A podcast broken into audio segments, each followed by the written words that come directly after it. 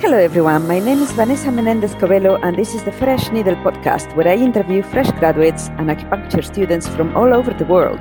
And we discuss their experiences as students or running their own clinics, particularly in these very weird times of COVID 19. I want to tell you about an amazing opportunity that is opening up for new graduates who are looking to build their acupuncture practice.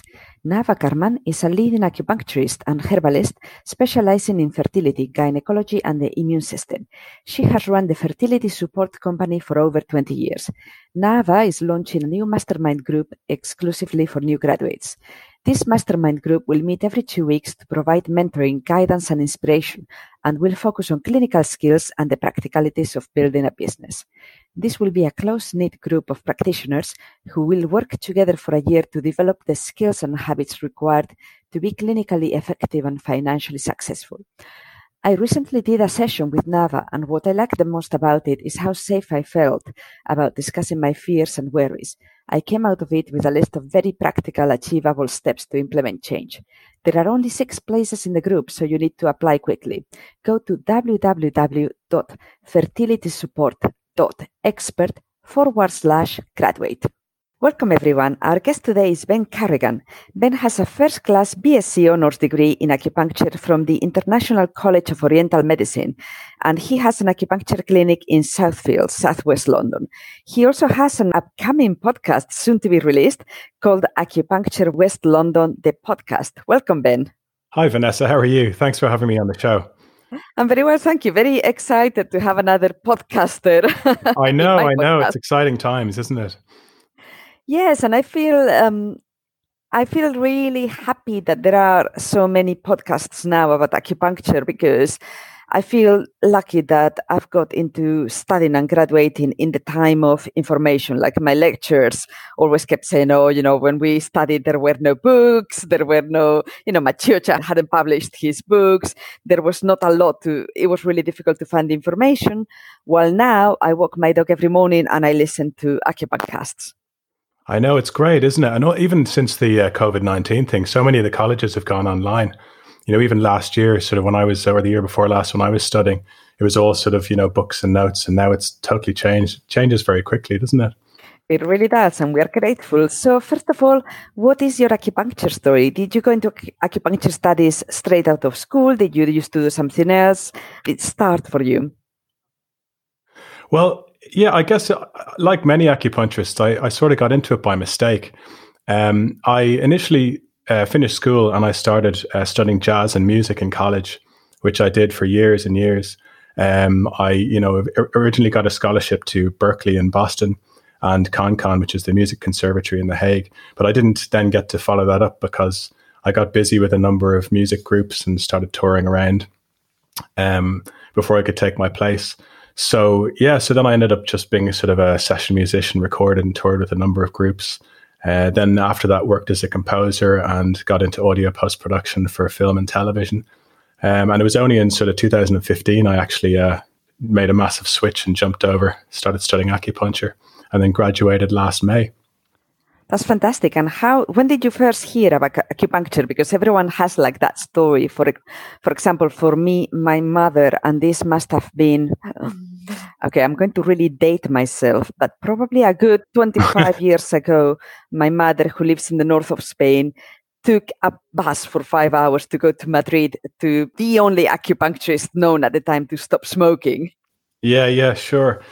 No, well, for me, um, I remember when I was a kid, my mum brought me to see an acupuncturist because I used to have quite bad uh, asthma as a kid and and hay fever as well, um, and I didn't really, I didn't really connect with it at that point.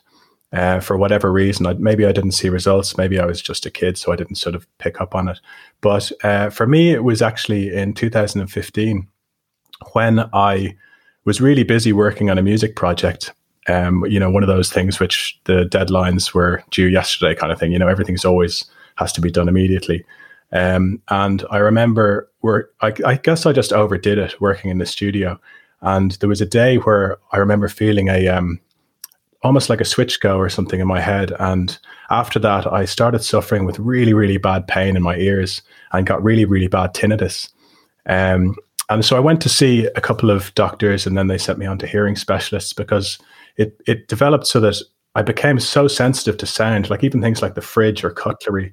Um, and they basically diagnosed me with a condition called hyperacusis, which is like a sensitivity to any sound, really day to day stuff. So it's actually physical pain from hearing sound, which is actually quite traumatic, as you can imagine.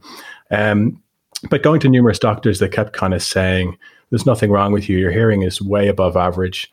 Um, yeah, and I just felt like I was falling between the cracks, really, uh, which is a bit, a bit, a bit terrifying.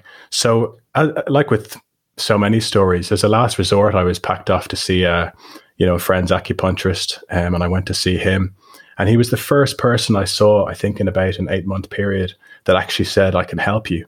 Um, which is amazingly powerful words that we're always told to be very careful of saying things like that. But it was just, that was a real turning point for me just to be told that and not feel like I was being falling through the cracks.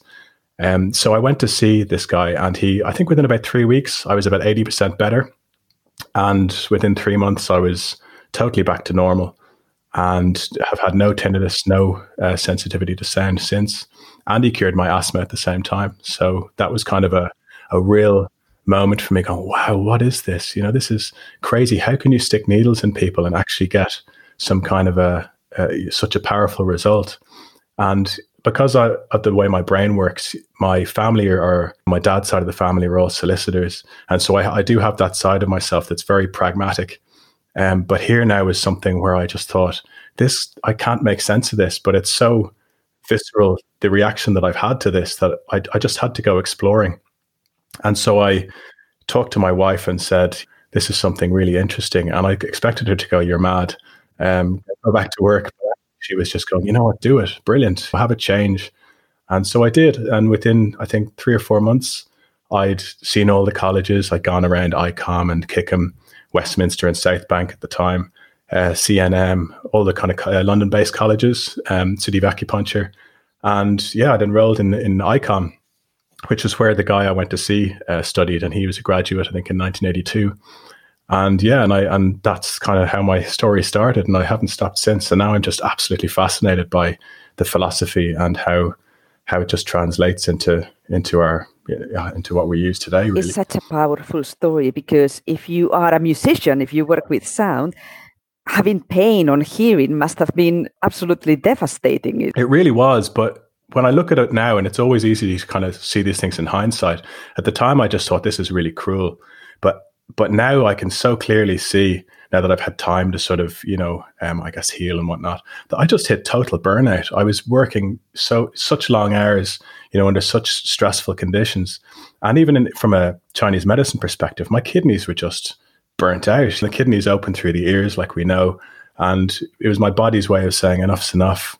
Um, so take some time off and reevaluate what you want to do. And you know, so it's amazing whether it's a subconscious thing, or whether you look at it in a Western way of the you know the body will if you don't listen to your body it'll it'll it'll tell you what to do in its own way absolutely and that totally resonates with my own story i think by the time i enrolled in cca I right. was, my health was it was not like i was terribly ill as in oh my god i can't get out of bed but I noticed during the three years of study so many changes in my own health just from learning about the medicine and applying it. And of course, we're constantly needling each other in class. So the people that know no, me, they're like, uh, you've changed so much in the last few years. I know it's so exciting, isn't it? And like even even now, I, I love going into clinic. I mean, obviously we all miss clinic at the moment, but going into clinic and let's say, for example, some come, comes in, someone comes in with menstrual issues or like, you know, like a heavy period or something, and you just, you know, mox a needle uh, or a spleen one or something. And, you know, just by doing that alone can have such powerful, such a powerful action. Um, and it just blows me away. And I love that about working as an acupuncturist where every day you just go, wow, this is crazy. Because every day I feel like I almost start the day with this slightly cynical kind of this is mad. And by the end of the day i'm just like wow this is so this is so cool. What, what an honor to it be is and it's, it's really quite interesting as well watching people's um, reactions because i do get for some reason which i don't know what it is but i do get a lot of skeptical patients and i've been yeah, treating a lot of plantar fasciitis because i treated um, a lady who's a dog walker so she recommended me to all her old dog walker friends who also has plantar fasciitis, and it's one of the things that responds really well. Oh right. Really, yeah, that's good. I haven't actually had plantar fasciitis patients, so that's that's I've had a million of them by now, and yeah, really? and you, you know, you do electro on their heels, and in about four sessions, the pain's gone. And I remember the last lady I had, she was a total non believer, but she was desperate. And we did the first treatment, not a lot of change. We did the second treatment, not a lot of change. Then she came for the third one and she said, I'm really disappointed. This is not working. And I said, please just give me two more, two more treatments. Just do two more. And then, yeah. And then if you are disappointed, fair enough. And she came after the third sure. treatment. She was like, oh, I'm better. And we did the fourth one. And she's like, I'm fine now. No pain.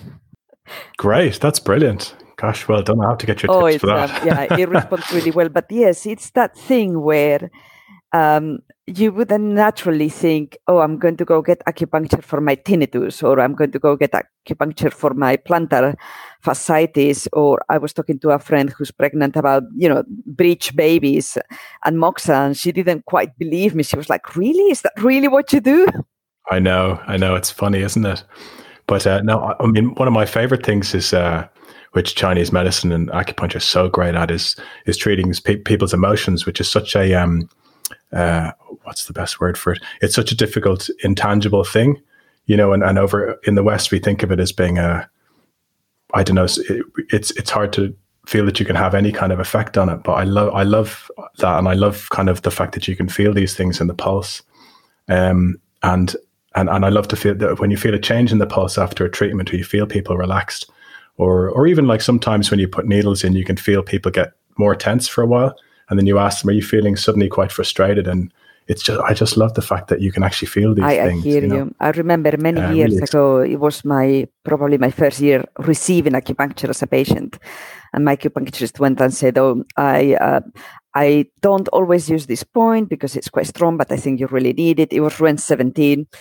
I was like, "Yeah, put it in." I oh right, yeah. I don't know because she didn't say this is what I'm going to use it for. She just said, I, th- I think you need it. And I said, yeah, go ahead. Yeah. She put the needle in and um, yeah. I started crying. And it wasn't like a sob. Wow. It was just like like water just coming out of my eyes and draining down the side of my face. And I was like, I'm really sorry, I don't know what's going on. And she was like, No, it's it's okay.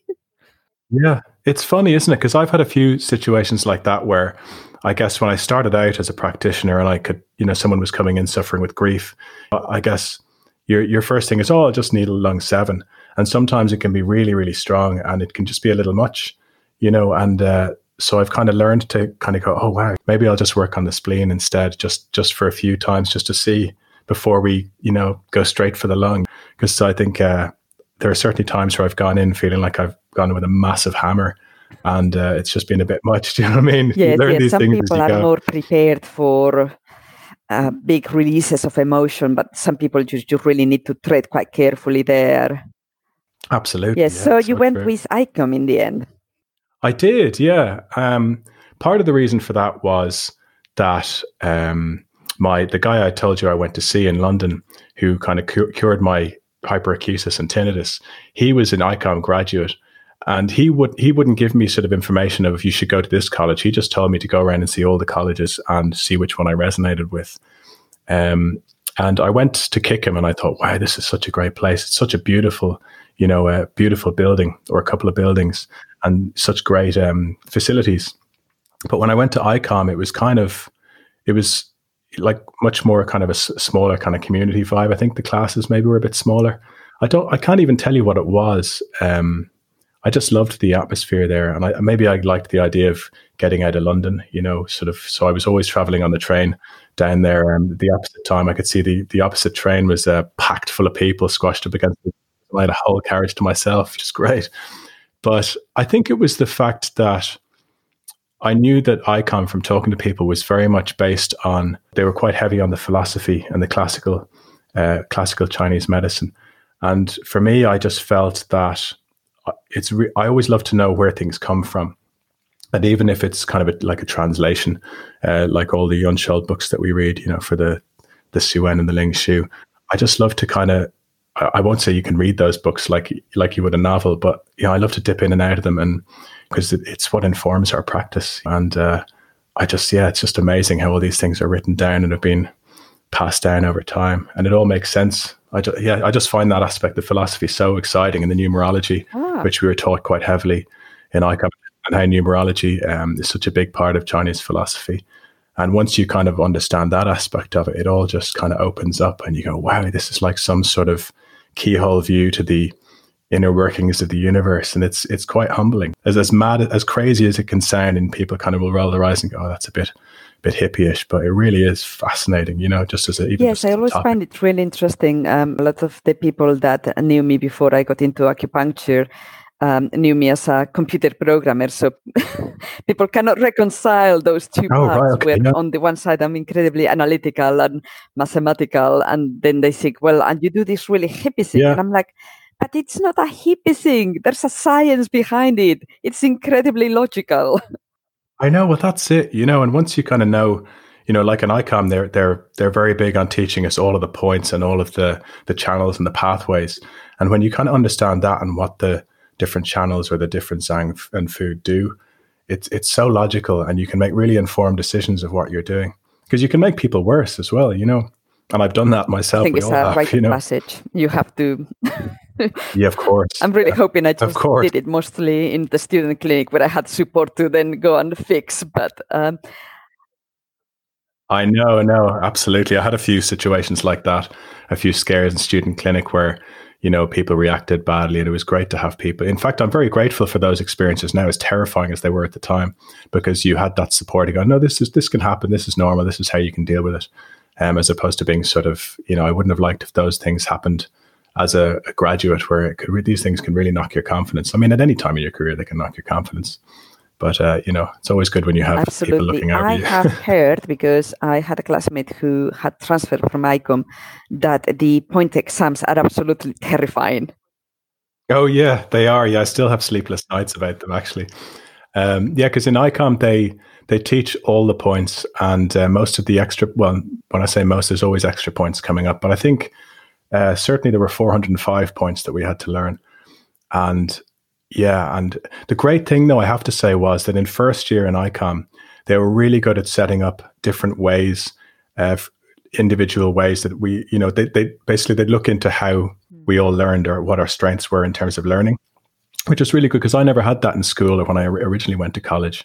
So some of us discovered that uh, you know we, we were good with uh, using the journey method. You know, do you know the journey method where you learn point location and you kind of imagine yourself moving from point A to point B and the different point functions on the way. And then I learned that I was really good with mnemonics. Um, so I used mnemonics of different films to uh, to learn all of the point functions. And that was that was a lifesaver because otherwise I would have just we would have all just been standing in the dark, I think, and yeah. trying to remember it all randomly, you know. I had that, so that was really helpful. To, um, make up songs. She used to make songs about the points. Oh really? Oh I saw someone on was it on YouTube recently, uh AcuBeats or something. Someone posted on I don't know, it was a Twitter or something the other day. I think was it someone in Reading or or maybe it was the City College of Acupuncture. It was a like a hip hop song with you know the functions of the Jing Well points and the Ying Spring point. It was great. Yeah, really good. So I'll have to get. Yes, no, I think I think I memorized them just out of pure um, brute force. And for me, what happened as well is I, I got really sick literally two weeks before my first points exam, and I thought I was going to fail. So um, my poor husband volunteered, and every afternoon, well, every evening after work, I'd be like drawing on him and telling him the. And he had he had um, he had the book, and then I would say things like oh, this point freeze the exterior. And he's like, that's not what it says. It says release the exterior. so we used to have these arguments. Does that mean the same? Yeah, yeah. Not because there are some subtle differences sometimes. I know. I know, totally, absolutely. So yeah, funny, but um, we all got through. So um, you told me that you you are or were a member of the BAcC Students Advisory Group. Um, so what is that? I, I I'm afraid I don't even know. Yeah, well, basically, the group, um, the Student Services Advisory Group, was set up by Natalie Johnson at the um, BAcC. Uh, Natalie's, Natalie's great. And so I joined the group. There were, I think, four of us uh, as members of the group. Um, and I was I joined the group as an ICOM graduate. And also on the panel were uh, members of KICM and Westminster. And basically, the group was designed as a, uh, I guess, as a body to tour the different colleges accredited by the British Acupuncture Accreditation Board, um, or the BAAB, and I guess a way of just sort of uh, talking with the students and feeding back to the governing board and the BAcC. Um, and so basically that was the idea, but unfortunately, I think it never quite got mm-hmm. off the mm. ground because of the COVID nineteen thing. So I think it's obviously on the back burner. That was the idea. So it's kind of it's it's a great idea. Oh, okay, so it's it's, of, really yeah. new. Yeah, it's it's pretty new. I think they might have had it before, but I think it's sort of um, yeah. I think I think it's just it's one of their sort of things that they they try and keep going. But yeah, so far since I've been involved, I think it's been Okay, because know, I know Natalie. I adore Natalie, and I was thinking, oh my god, she's going to kill me that I don't know what this thing is. oh, really? yes, no, absolutely. Great, Natalie. Hello, if you're mm. listening to us. Hi, Natalie. This is the time now, I think, to talk about your podcast. I want to hear about it. What motivated you to start? Um, which topics you're aiming to cover? How are you finding listening to yourself speak? Because I, I'm, I'm so bored of my own voice by now. Oh, like oh, yeah. I have to listen and edit all my podcasts. And I sometimes wish I could cut myself off and just have my guests. I know. It's funny, isn't it? Because um, yeah, you, you kind of start off listening to yourself and you realize, God, I don't, how did I have that habit? Or why do I do that at the end of every sentence? And so I'm just hoping that my, my Irish lilt will lull people into a nice calm as opposed to my whatever speaking habits. But um, now the reason I started the podcast was because I've been a big listener of podcasts, Chinese medicine podcasts, particularly while I was studying. Um, I listened to uh, Kenton Sefcik awesome. from TCM Graduate TV a lot. He's great, and he got me through a lot of my clinic exams actually. And I, I sent him an email actually to say thank you so much, Kenton, and he got back to me, which is really nice. But it was just that thing of I remember in ICOM, sometimes we were just being given so many information and so much information, so many projects all at the same time that it was hard to take it all in and then try and apply it so quickly. It, it all kind of happens with time. And I think that's where we all, you know, as, when we're students, we struggle because it's just, you feel like you're losing stuff constantly and not making sense of stuff. And it comes with time, you know, and hopefully will continue to come with time. Um, but it can be really daunting. So I remember listening to a lot of his episodes on things like pulse diagnosis or particularly TCM patterns um, and that was really helpful just so I could have something to go in that I could grab onto. Um, and so, yeah, so I loved, I loved Kenton's stuff. Yes. And then uh, Michael Max Qiology. Uh, those were the kind of the two main ones. And then I guess lots, lots of them have been uh, popping up. Obviously, Fresh Needle is excellent. You know, we know that. And um, so, so, but I kind of thought, obviously, with the time, well, time off, I say we've been having, I was suddenly kind of thinking that there's there was space for a podcast that maybe focus a little bit more on classical Chinese philosophy and Chinese medicine acupuncture and how philosophy informs uh, or the concepts inform our practice.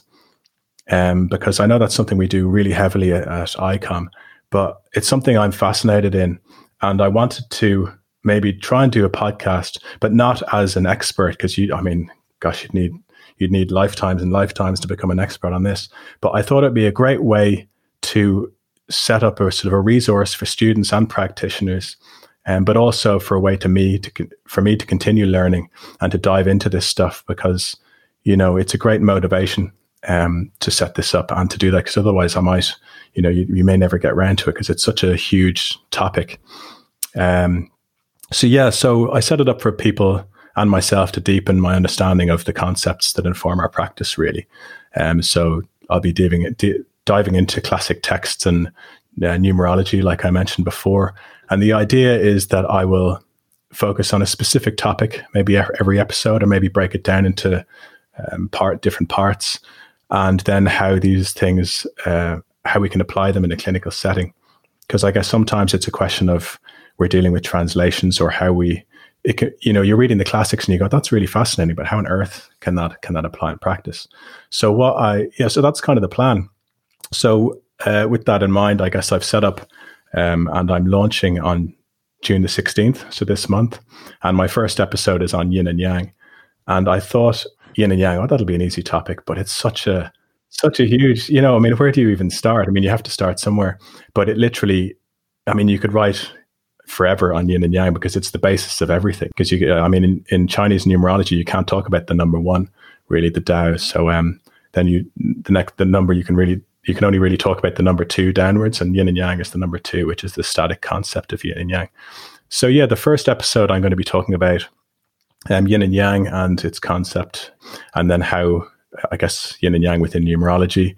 Then we have yang, qi, and yin, which is the relationship between yin and yang, the laws of yin and yang, um, how they manifest in the four seasons and the five phases.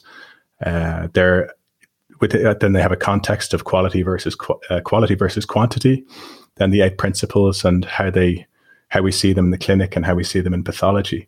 So that's kind of the first episode. And then after that, which is, you know, it's going to be weighty, but I'll have to just try and be as fun as I can.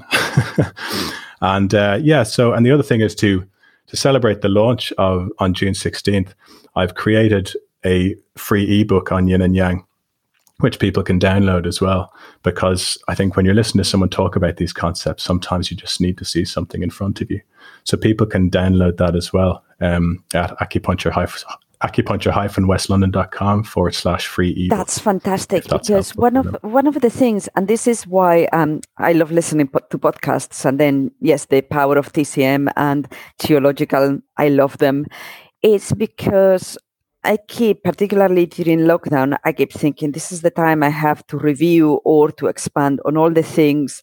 Um, when I was um, studying at CCA, I was always of the view of trying to get the basics absolutely right, thinking I'll have a whole lifetime to build. Mm. But if I don't get the basics right, then there's no point in yeah. trying to learn the more advanced um, stuff but what I found, because during lockdown, I'm like, this is my opportunity. But then I open a book and it's really difficult to find the motivation to just read a really dense book by yourself. Absolutely. I know. I, I tried to do that with the Su Wen. Uh, recently, I tried to sit down and do chapter one, you know, chapter two. And after about the first three days, I was just here, this is exhausting. And, uh, you know, and particularly because you know it's a translation and you know that no matter what you're reading, there's going to be another opinion or a different context. Um, and so that's kind of, I guess it's that thing where you're constantly trying to hold different contexts in your head where there might be appear to be a contradiction, but you just have to find how these things work in different situations. Yes, and then if you're you know, listening that's, to that's someone talk about it, then the material comes much more alive, and you don't feel so alone. Actually. Totally, yeah. I know. So yes, totally. no, I think, exactly I think it's a it. great idea. I wasn't that strong on the philosophy part, meaning as in um, I wasn't that great at learning it. So I'm really looking forward to listening to the podcast. oh, well, thank you. Well, no, I mean, I, I wouldn't, uh, I can't claim to be very strong in, in it either. I'm just fascinated by it. But that's why I guess I've set myself up with this podcast as being the asker of questions more than the expert. And that's why I really wanted to be a community for students and practitioners to really, I really want to be seen as being approachable so that people can ask questions. And that old, that old thing we were always told in college, there's no such thing as a silly question, um, because you know, we, yeah, we all kind of have different ways of interpreting information, and it's always fascinating to talk to, even about the most basic of principles, how someone else has perceived something, because it can be so so valuable where or just give you a different, yes, totally and different people, um, even like their own selves are going to is going to impact the material. Because for my course, for example, we had to do um, a course, presentation yeah. on yin and yang. So, being the computer science that a scientist that I yeah. used to be, that used to work in a corporation, I did a PowerPoint presentation because, of course, that's that's what you do. Yeah, yeah. but we had people do all sorts of different of course, things. Yeah. We had someone that used to work in film, and she just narrated this beautiful story um, so it was a qualitative approach to talking about yin and yang rather than a quantitative one. And I loved it. And I think that's also the beauty that we bring our humanity mm. into the medicine and, and our background and our experiences. Absolutely. Yeah. It's, it's so important. And I think at the end of the day, we have to remember that everything that we learn is is a template because you know you can read about yin and yang you can read about you know, it's always this thing I remember in college that used to turn me upside down was, you know, oh, there's yin deficiency, therefore tonify yin, or there's yang deficiency, tonify yang. But then you have to remember that yang creates yin and yin supports yang. They can't exist without one another. And so I used to tie myself up in knots. And even in my final clinic exam, I did the same thing where I was, you know, I was saying, oh, I think there's, I want to tonify yin. And then people go, oh, are you sure? And then you, you just have this doubt. So you just have to get to a point where you learn this stuff and you make informed decisions based on instinct at the end of the day. I remember that with um, even writing music, where you you practice for hours and you you know playing piano or drums or whatever, and you were always kind of held up by your technical ability. You're only capable of of you know, transferring from your mind to your hands um, what what you're capable of, um, and so yeah, so it's kind of. Um, so I've lost my. Train. I think we were there. going about how you yourself informs your practice or your choices. Um, because that just brought to mind actually memory of um, having um, a tutorial with, with with my tutor, my academic tutor, and it was really interesting because um, this was probably I think it was probably either end of my, my first year or beginning of the second, and I was still incredibly analytic by then. I had written an essay that was very very technical, and he just said, you know, sometimes you are going to have to yeah. throw away all the technical details and you're have you're going to oh, have absolutely. to act on instinct. I can relate to that. He said, so try to cultivate that, that part of, yeah, of that's your exactly practice where you think, okay, so the theory tells me this and that and that, but this is what I'm feeling right now. This is the energy I'm feeling. Yeah, absolutely. No, that's that's exactly the point I was I was trying to make and got kind of uh, sideline was about instinct, where it comes down to the fact that you take in all this information and then at some point you have to put it aside and just just work off your your own instincts for things. And sometimes they'll be right, maybe sometimes they'll be wrong, but you at least you have a kind of a, a path, you know. And uh, it's yeah, that's really important. But I know what you mean about writing papers that were um, you know, where you have to throw stuff out. Because I remember when we were writing our research papers or dissertations, I mean, you'd be up to, I think it was the hardest thing because I could write forever and be and be kind of happy enough. But when you're restricted to a certain number of words, like even five thousand words, which you know uh, you, would suddenly find, oh gosh, you know, I'm 5,030 or something. And you'd constantly be floating. And then you'd kind of go, oh, I'll correct that. And then you'd suddenly get down to 4,500. And then you'd add another 1,000 words. And it was just a constant thing. It was impossible, you know, yes, to throw me, away um, and keep adding I'm stuff. quite concise. So the word count wasn't so much of an issue, but I have a little bit of an um, attention deficit thing going on. So I did have a couple of oh, really? where I just kind of went totally off piste, particularly in Western medicine. And um, the lecturer was like, really? well, yeah. that was not really what the question was. I totally uh, understand that because I used to have, I remember in school, I, I used to do that where I go off on on a total tangent and people go, that's not the point. So I always have to kind of remind myself, or even like what I started doing in my college essays was I'd put the title of the essay or pertinent questions up in the, the top, you know, of the page, just to try and remind myself to keep on track. So when I was younger, I studied computer science because I was like, okay, I'm good at maths. This is something that seems to, you know, to be a good career choice. Off we go. But when I enrolled in acupuncture school, I was like, I really I'm interested in this. I love this. The problem for me was also a matter of interest. So my first idea for my um, dissertation, I was going to write about if whether acupuncture helps with uh, sports performance. And halfway through doing the research, I thought, oh my God, okay. this is so boring. It was so boring. It was the most boring thing I've ever read. And I, I, I, I had to change track halfway through because it was dull. It was just dull. yes, and in the end, I wrote really? a literature yeah. review between in the comparison between um, TCM and Ayurveda, which I found much more in- interesting. Oh wow! It was. Oh, that sounds really interesting, actually. Yeah, yeah. Because no, uh, yeah, gosh. And how how many words did you have to write? A few. really? Yeah, yeah. I think like we that. were five thousand, but yeah, yeah. We kept we kept having to call it um, a research essay because yes. dissertation sounded what so was, terrifying. What was your so, mine was on the five tones. So it was on, um, you know, the the the five elements and their correspondences. And I wanted to write about the five tones and how because no one really ever talks about the five tones apart from maybe at Kickham and other colleges they talk about the it in terms of diagnosis uh, how how they perceive people's voices. Like so if you're if you have a moaning sound to your voice i think that's a, a lung pathology or maybe not a lung pathology but a lung you know a trait. So you might they might be your cf i think. Uh, although cf isn't my expertise by any means. Um, but so i wanted to kind of understand whether it had any sort of other aspects and not just diagnosis but in terms of treatment. Um, so i was looking into it from uh, i guess even things like you know string theory, for example, uh, supposes that you know everything everything that exists or has substance has a sort of a vibrational quality. So I wanted to um, look into the vibrational quality of the various tones and whether that had been researched and whether there was a basis for it in, tr- in the treatment of disease.